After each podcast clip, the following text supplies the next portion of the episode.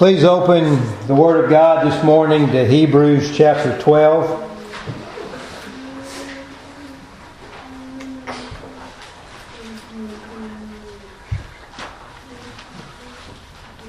Hebrews chapter 12. My text this morning comes from verse 28. Therefore, since we are receiving a kingdom which cannot be shaken, let us have grace by which we may serve God acceptably with reverence and godly fear. May the Lord give us wisdom and understanding of His holy word this morning. In Jesus' name, amen. I want us to focus our attention this morning on that little phrase, let us have grace. Now, in some other translations, in some other translations, um, it may be translated, let us be thankful, or let us give thanks, or let us have gratitude.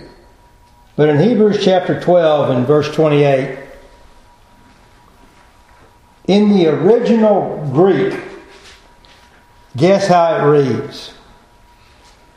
Wherefore we receive a kingdom in which cannot be moved. Let us have grace, whereby we may serve God uh, acceptably with reverence and godly fear.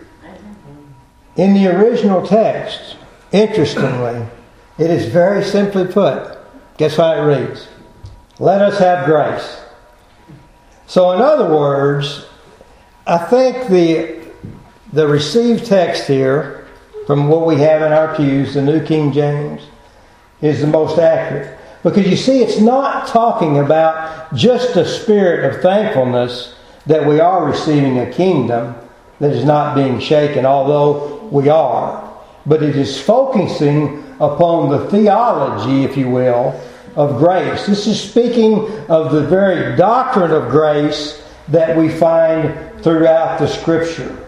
Indeed, we can do nothing apart from Christ. So we must have this grace. We must be appropriating this grace in order that we can serve God effectively.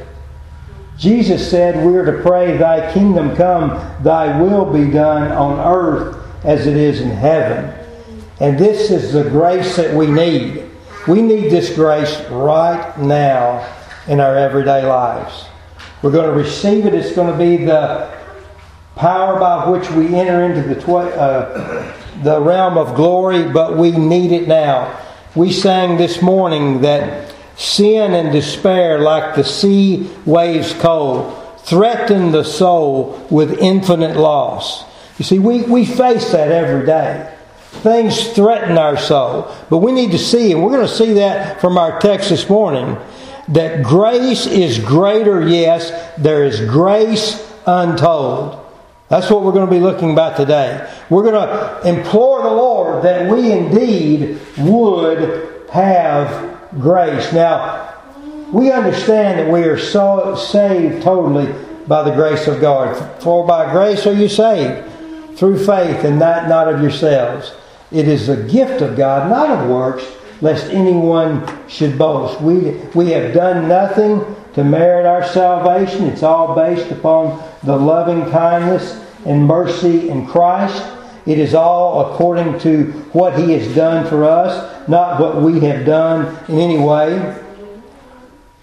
Ephesians chapter 1 and verse 7 says, In Him we have redemption through His blood, the forgiveness of sins, according to the riches of His grace. It's all about Him. We know the only reason that we are saved is because that we have been chosen, that we have been elected according to that election of grace and God's merciful, gracious choice. In Ephesians 1, verses 4 and 5, the scripture says, In love, having predestined us to adoption as sons through Jesus Christ, according to the good pleasure of his will. So, no doubt, our salvation is completely, to- totally, from beginning to end, rooted in the grace of God. But that's not what I'm going to talk to you about this morning.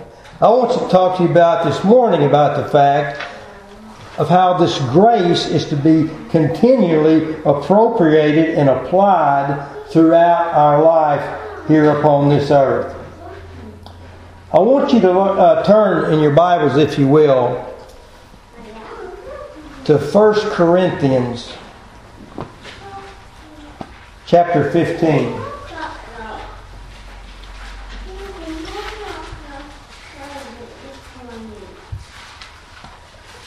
And I want us to see, first of all, that it is grace that is the source for any fruitful ministry. Grace is the source for any fruitful ministry. 1 Corinthians 15 and verse 9.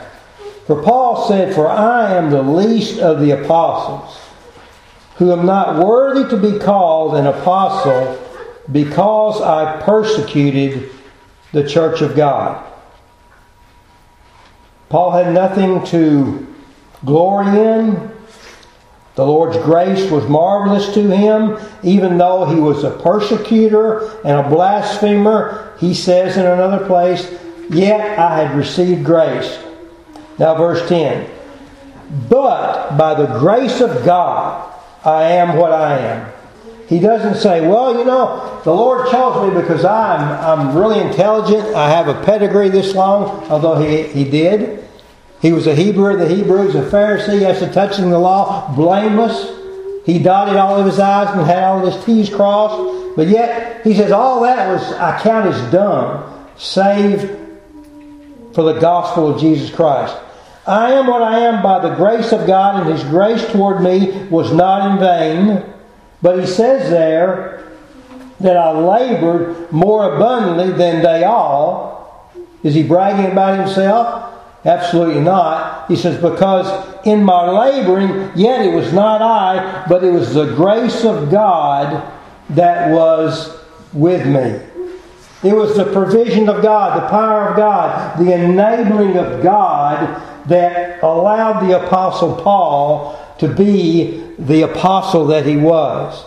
It was the grace of God that prevented the Apostle Paul from continuing to be one who was persecuting the church. It's all wrapped up in the grace of God. And concerning us, the scripture says that we also have been given different gifts to serve the Lord, and that gifts come to us through that grace of God which is given to us. Romans chapter 12 and verse 6. We have different gifts according to the grace of God that was given to us. So you see, this gracious, sovereign bestowal of grace to serve uh, with gifts is God given, and we should rem- receive however God has gifted us with great humility. Paul said in Romans chapter 12, For I say through the grace given to me, to everyone who is among you, not to think of himself more highly than he ought to think, but to think soberly as God has dealt his gifts out to each person. In Hebrews chapter 12, if you'll turn there with me in your Bible.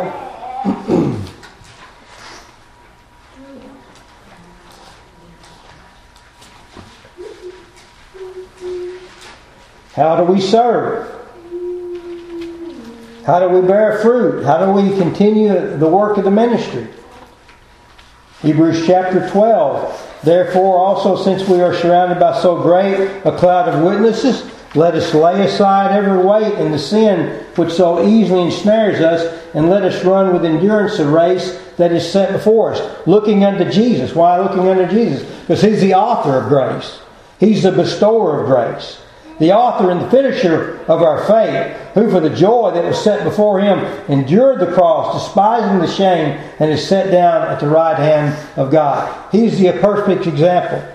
How can we live the Christian life? How can we do anything fruitful for the glory of God? It is only through the appropriation of that grace that He bestows upon us. It's only through this grace that we can run. It's only through this grace that we can serve, that we can put away sin, that we can endure the difficulties of this life. Grace is the source behind any fruitful ministry. And then I want us to look, secondly, that grace is the only thing that will sustain us in our weaknesses. Look at Hebrews chapter 12 and verse 12. He says, therefore, strengthen the hands which hang down and the feeble knees. Now, let's think of that in reference to our, our text this morning in verse 28. Let us have grace. Look at verse 28. Therefore, since we are receiving a kingdom, therefore, think back about everything that the writer of the Hebrews has said.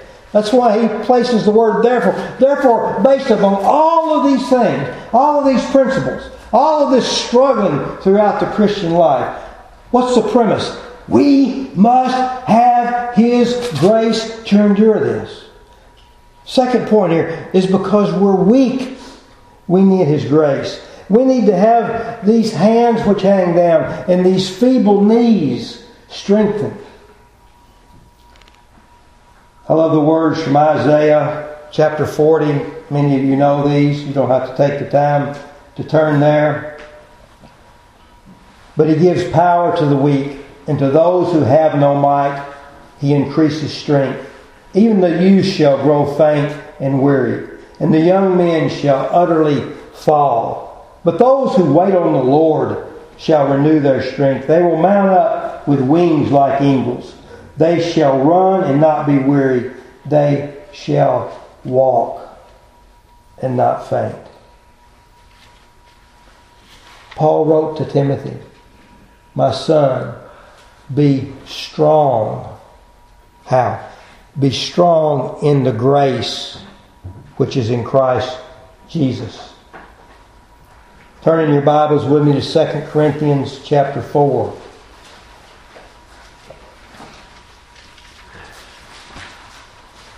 Verses that Brother Terry read this morning.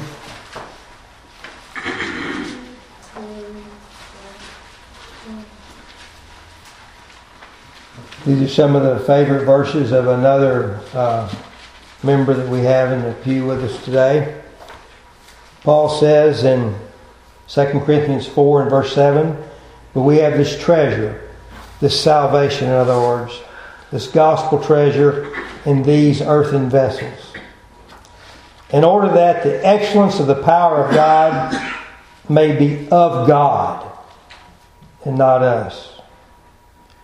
Then Paul mentions four things in verse 9, four four metaphors to describe the difficulties of life. In verse 8, we are, first of all, we're hard pressed on every side, yet not crushed.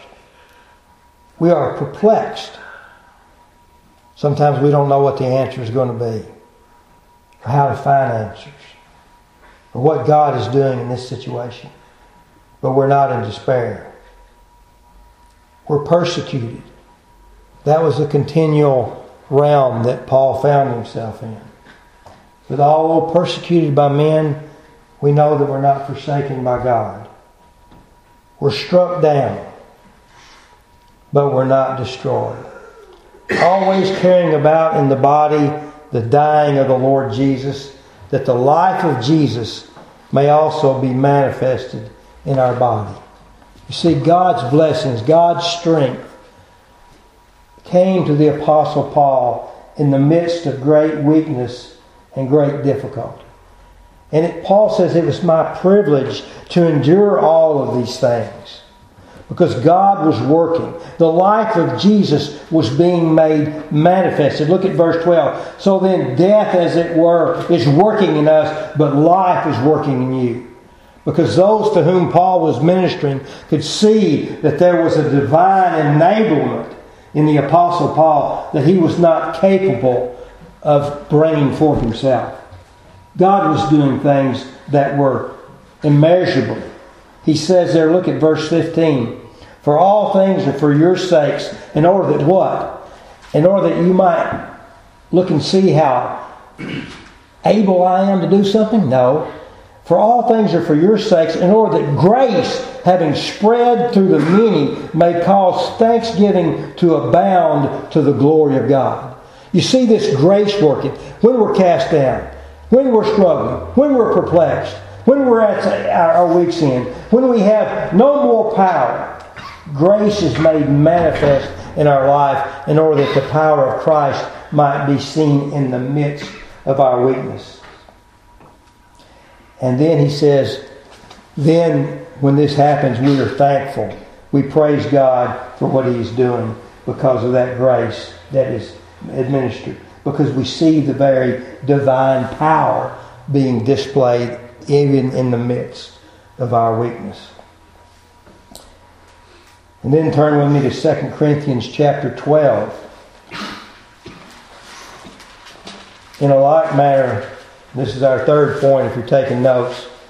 That grace is seen in the midst of our infirmities and in the midst of our sickness. Many of us here know what it is like to live our lives with some with chronic pain, some with acute pain, some here with, with illnesses that we we cry out to God for. And many times God is pleased uh, to heal and to relieve us of these infirmities. But sometimes God has other plans. Look in 2 Corinthians chapter 12, verse 7. And lest I should be exalted above measure by the abundance of the revelation, a thorn in the flesh was given to me, a messenger of Satan to buffet me, lest I be exalted above measure. Now, as many of you know, we're not sure what this thorn in the flesh is. I tend to think that it was indeed something of a physical problem because he does relate it um, as an infirmity in verse 9. Some would say eyesight, some have mentioned uh, epilepsy. We're not sure what the infirmity was. But in all probability, it was a thorn physically, physically because it was a thorn in the flesh. Was given to me. And it was given to him by a messenger of Satan to buffet me, to bring me to the end of myself, lest I should be exalted. Because he had, had, had glorious visions of, of the third heavens when he was caught up and he saw things that were so glorious that he could not even speak of them. And in the providence of God, God allowed this messenger of Satan to give him this storm. And in verse 8, the apostle cried out to the Lord. I pleaded with the Lord three times that he might that it might depart from me. And he said to me, My grace is sufficient for you, for my strength is made perfect in your weakness.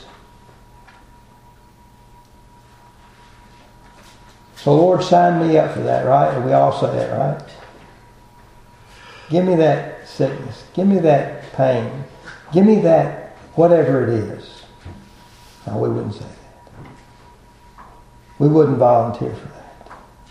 But yet, when it comes, child of God, be sure that His grace is going to be administered to you. To show you that His absolute strength can be made perfect in your weakness. Therefore, most gladly, I will rather boast in my infirmities, not because I like the infirmities, but rather that the power of Christ may rest upon me. Therefore, I take pleasure in infirmities, in reproaches, in needs, in persecution, in distresses, not because he liked those things, but because in those things, in those areas, for Christ's sake, when I am weak, then am I made strong. This is what we face, isn't it? Sin and despair, like the waves grow cold, threaten the soul with infinite loss. But be assured, whatever we're going through, there is grace that is greater, there is grace that is untold. That God is working with you. He's right there in the midst of you, pouring His grace into your life, giving you everything that you need, giving you the wisdom and the strength to carry on until he takes you home. In another place, the Apostle Paul, when he was comparing himself with the other apostles, admitted that he was nothing in and of himself, and he said that his sufficiency is from God and God alone. Grace gives us everything that we lack in the midst of our infirmities. And then, fourthly, grace is given to us in order that we might be faithful. Let's go back to our chapter in Hebrews chapter 12.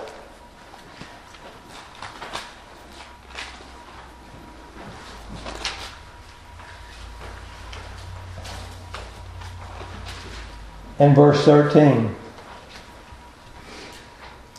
And make straight paths for your feet, so that what is lame may not be dislocated, but rather healed. You see, it's the grace of God. Let us have grace that we might stray, stay along the straight and narrow. We've been studying Pilgrim's Progress here in our first hour. And there was a time when Christian was turned out of the way by a certain Mr. Worldly Wise Man who encouraged him to travel to the village of morality why, where he might inquire of a Mr. Legality in order that he might find a more uh, serene way to, to carry on to the celestial city because the way was so difficult. So Christian thought, well, for a while, you know, that sounds pretty good. So Christian veered off of the straight and narrow path that led to the celestial city. But very soon he found out the way in which he had been directed by Mr. Worldly Wise Man was a very steep hill. It was a hill of great difficulty, a hill that could not be climbed. The name of that hill was Mount Sinai. In Hebrews chapter 12, in verse 18, the writer of the Hebrews mentions these same verses for those that were struggling to be made faithful in the Lord. In verse 18, he says to them concerning this same hill that Christian was attempting to climb up For you have not come to that mountain that may be touched and that burned with fire and to blackness and darkness and tempest. And the sound of the trumpet and the voice of the words, so that those that heard it begged that the words should not be spoken to them anymore. For they could not endure what was commanded. Verse 21 And so terrifyingly was the sight that Moses said, I am exceedingly afraid and trembling. You see, what is, that is a, is a depiction of is the terror of the law. Even the law, law was good and it shows us of our need of Christ, it's impossible to attain to. Just as Christian could not climb to the top of Mount Sinai. And the law was given, and there was the sound of the trumpet, and the, the mountain was quaking, and there was fire and blackness, and the people were terrified. Okay. That's a depiction of the law. A law that we cannot keep, a law that we cannot endure. You see. But you see, in, in Christ, in the gospel, we don't have to go to Mount Sinai. Where do we go? Verse 22. But you have come to Mount Zion and to the city of the living God, the heavenly Jerusalem, to innumerable company of angels, to the general assembly in the church of the firstborn who are registered in heaven, to God and the judge of all, to the spirits of just men made perfect, and to Jesus, the mediator of the new covenant, and to the blood of sprinkling that speaks of better things than that of Abel. No, we don't go to Mount Sinai. We go to Mount Zion, where Christ gave his life for us in Jerusalem, was died and buried and rose again the third day, from which grace pours out to those who believe. A grace that, that gives us the power and the strength and the, and the fortitude, the endurance to be faithful, you see. That's the grace that we have received from Mount Zion. It's a, it's a grace uh, that allows us to continue to be faithful. Because in and of ourselves, what are we? We're weak. We're infirmed. Often we're uninformed. Sometimes we're just downright fickle. We're easily distracted and sometimes we're faithless. But His grace is all sufficient for us, who allows us, by His power, by His strength, by His provision, to make straight paths for our feet, that we might be faithful, that we might walk in the straight and narrow. And then, fifthly, there is grace for any kind of help that we need. Turn with me to Hebrews chapter 4.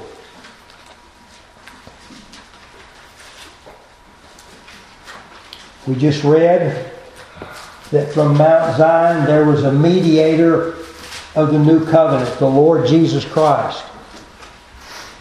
Whoever lives to make intercession for us. Therefore, in this gospel era, it is our privilege and our prerogative to see Him, to seek Him. Look at verse 14. Seeing then that we have a great high priest who has passed through the heavens, Jesus the Son of God, let us hold fast our confession. For we do not have a high priest who cannot sympathize with us and with our weaknesses, but was in all points tempted as we are, yet without sin. And look at verse 16. Therefore, let us come boldly to the throne of grace, where Christ is our mediator, who sits at the right hand of God, that we might find grace to help us in whatever time of need that we are experiencing. Yes, it is called the throne of grace, that we uh, may, may obtain mercy and find grace to help us in our time of need. That we might be strengthened, that we, we might be encouraged, that we might be comforted, whatever we need, that we might find His strength and His provision. One of you yesterday mentioned to us Uh, mentioned to me the very fact that sometimes we need this encouragement. And he mentioned to me sometimes, you know, a parent just, a little child, he's in turmoil. He's crying. He's whimpering. He doesn't know which way to turn. He needs the con- he needs some assurance. And sometimes all that parent has to do is say, "Come unto me, little little John or little Mary," and hug that little child and tell that little child, to assure that little child, you know, your mom's with you, your dad's with you. We love you. Nothing's going to happen to you. We're here. You're under our care. We're going to take care of you. Hey, let's go. Let's let, us go get some ice cream. It might cheer you up. You see, sometimes we need this consolation from our heavenly Father, and that's why we have. Thank you, Robert, for that illustration. I'll pay you after the service.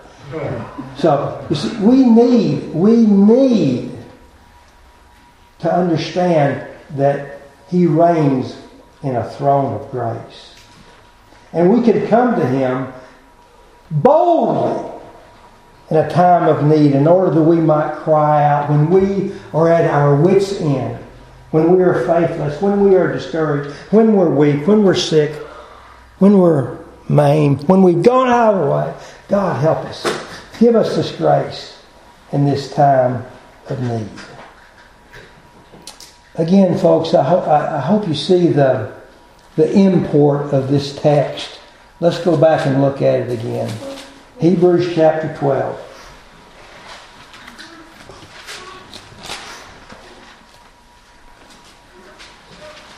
And verse 28.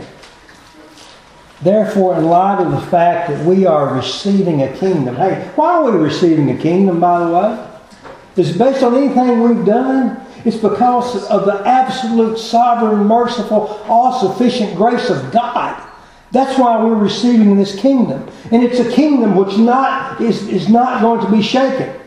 Everything else in this world is shaking, it's falling apart, it's not going to endure. But why is this kingdom not going to be shaken because it's upheld by the grace of God. You see.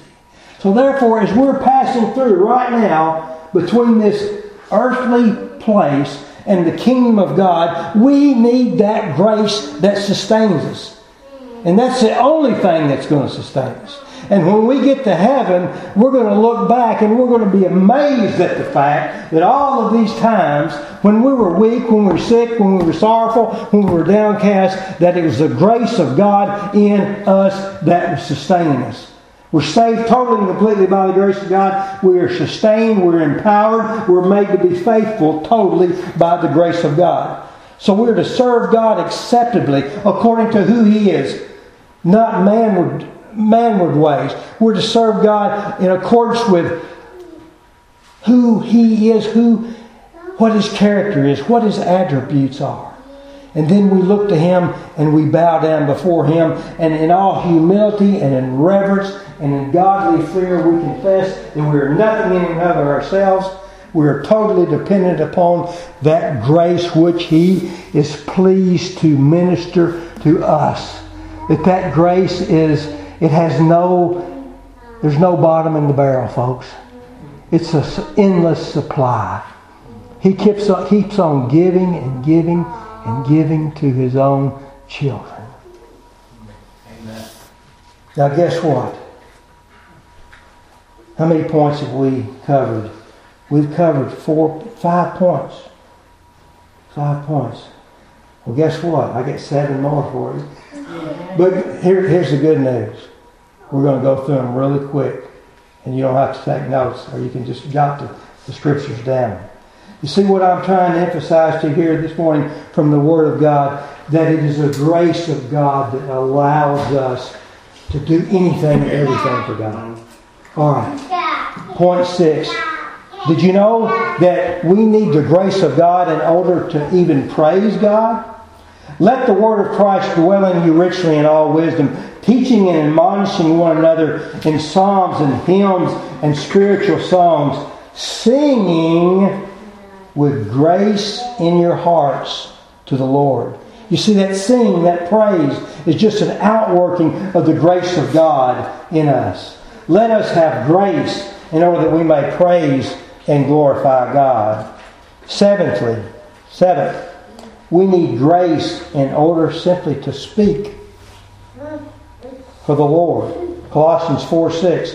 Let your speech always be with grace, seasoned with salt, that you may know how you ought to answer each, each person that asks you. You see, we need this wisdom. We need this grace from God in order that we might be a faithful witness, even. Eighth, we need the grace of God in order that we might be able to maintain peaceful relationships. Look at Hebrews chapter 12. In verse 14. Pursue peace with all people and holiness, without which no one will see the Lord. Looking carefully lest anyone fall short, not appropriate that grace of God, lest any root of bitterness springing up and cause trouble. By this, many can be uh, defiled. So you see, it's, it's grace uh, that that allows us to live in peace with one another. As much as in you is, let us live peaceably with all people. It's also grace. Uh, I'll This is a, the ninth point that grace gives us the ability to live a holy and pure life. Look at verse 16. Lest there be any fornicator or profane person like Esau, who for one morsel of food sold his birthright. If you know that afterward, when he wanted to inherit the blessing, he was rejected, for he found no place of repentance, though he sought it diligently with tears. He was more concerned about the, the meager things of this earth and filling up his stomach than he was seeing the blessing of God or, or desiring the blessing of God. So you don't fall short, you see. It's by the grace of God that enables me to love one another, even when sometimes they may not be that loving. It's the grace of God that enables me to look past that person's fault and love them anyway, and you towards me as well. uh, that we, we need this grace for relationships and for peaceful living. And then, tenthly, grace is, uh, grace is also the foundation, the means through which we give monetarily, give our money. Uh, in 2 Corinthians chapter 9, verses 6 through 9, we'll not take the time to, to turn there, but the gist of that is, you know, God wants us to give not based upon the fact that we're, you know, we're worried about uh, how much we give or, or we're worried about the consequences or, or, or whatever, but God says that He is able to, able to make all grace abound towards you if we remember that is it's totally by, gra- by grace that we even have the, the breath in our lungs, as well as the way He's blessed us monetarily. So we're just so happy in grace that we want to give based upon the grace of God. And God loves a cheerful giver. The Apostle Paul, there also, in, uh, as he's writing to the Corinthians in chapter 8 and verse 7, again, you don't have to turn there, but he says, You've excelled in so many ways, church at Corinth. Excel as well in this grace of giving. Grace is the foundation for everything. Grace, point 11. Grace is the, the very provision for our peace and our hope. In 2 Thessalonians chapter 2, verses 16 and 17, hear the word of God. Now may our Lord Jesus Christ Himself and our God and Father, who has loved us and given us everlasting consolation and good hope, how? By grace. It is by the grace of God that He encourages, that He comforts for us, and gives us this hope in order that you, your hearts may be comforted and you may be established in every good word and work. You see, it's the grace of God poured out into our heart that provides us such great peace and great hope. We sang this morning when we sang Amazing Grace. It was the grace of God that relieves our fears. It instills in us this glorious hope that we have. It's not just the power of a positive attitude, is it? No, because we know that by the grace of God, He has for us in store an unshakable kingdom. And we have this hope based upon the fact that this grace of God has been poured out in our heart. Not to mention the fact that when we're in Christ, we have the, the blessed Holy Spirit that resides in us, that is a promise of the inheritance that we have waiting for us. For if we have not the Spirit of Christ, we are none of His. The Spirit of God in, in us bears witness that we are the children of God. And this is a seal promising us concerning the inheritance that we have for us. That grace provides for us great peace and great hope. And that grace also is a grace that we cannot live without. It's point 12 when we are facing death. Not David say, Yea, though I walk through the valley of the shadow of death, I will fear no evil, for you are with me. Paul said, For me to live is Christ, but to die is gain. In the last hours of our life, the grace of God does not abandon us. His grace is promised to us. Again, in the Amazing Grace, to him, through many dangers, toils, and snares, I have already come.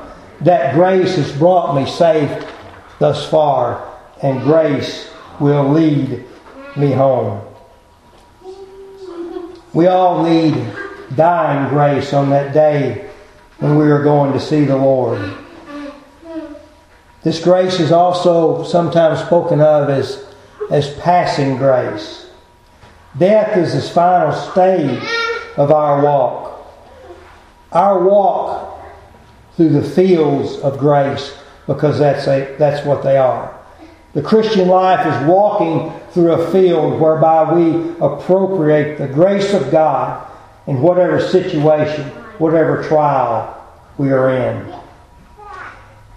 And when we are dying, this is God's last opportunity to bless the believer on earth and time with that grace, that strength, that provision, that consolation, that comfort. Blessed are the dead who die in the Lord. that word blessed uh, means to be supremely blessed or to be happy. Blessed are the dead who die in the Lord. And by the way, just saying, the root word for that word blessed is the word what? Grace. We need grace even in the last hours of our life. And that grace is promised for us a glorious provision. Now, as we conclude, let's look at Hebrews chapter 13.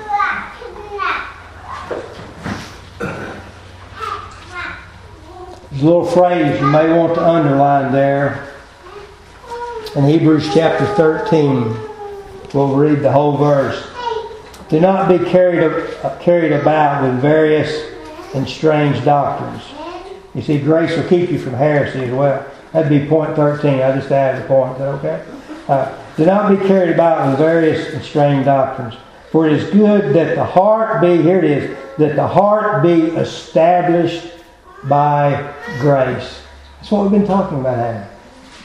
our hearts need to be established in the grace of God. Our hearts need to be procured in the grace of God, to be strengthened in the grace of God, to be made stable and strong, confirmed. How is that? In the grace of God, in that glorious provision. That's why Peter says, May the God of all grace who called us to his eternal glory by Christ Jesus. After you have suffered a, a while, perfect and establish and strengthen you and settle you. How is that? It's done through the grace of God that we're perfected, strengthened, established, settled down, okay? It's that infinite, matchless, indispensable grace that keeps on giving and giving and giving no matter what our need is. What is it? Uh, you know, this great, this, this is such a, a glorious truth. It's hard to explain, isn't it? This grace. What is grace? Well, is it not the very presence of God that He manifests to us, that He provides for us, that He supplies to us, in order that we might serve, in order that we might be strengthened, in order that we might be made whole, that we might be faithful, that we might have His peace, that we might have His power, that we may bear fruit, that we can endure trouble, temptation, and that we can die in this grace and say praise to God.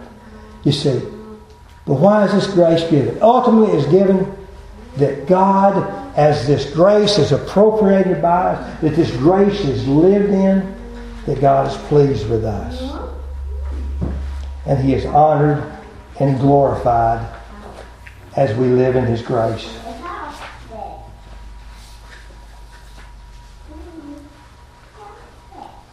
As I mentioned before, I think we're going to be shocked when we get into glory. I don't know what it's going to be like, but if we look back upon our lives and we see how God had ministered His grace to us. It's going to be more and more a, a reason to praise God for the manifold grace that He's poured out in our lives. Grace is mentioned, is it not, so many times in salutations and benedictions in the New Testament. Why do you suppose it there? Is it just a, a good formality, a proper formality of how to begin or end a letter? Or is it just a polite nicety that the apostles used? No, that's not. These admonitions at the beginning and the endings of letters are nothing more than prayers and admonitions and exhortations to each of us. Look at Hebrews chapter 13 and verse 25, the very last verse in this epistle. They were given in order that truly, truly, prayerfully, your encouragement, this is what you need. Verse 25, that grace would be with you all. Amen. Let's pray. Father, we thank you so much for your word this morning. Thank you, Almighty God, that you are a God of grace and mercy and kindness. Lord, we just give you praise for who you are. Be pleased, Lord, to bring these things to our remembrance, that we would live in the grace of God, that we would be strengthened and be faithful and rejoice and honor you, and not allow trials to cause us despair. Thank you, Lord, for your all sufficient grace. In Jesus' name, amen.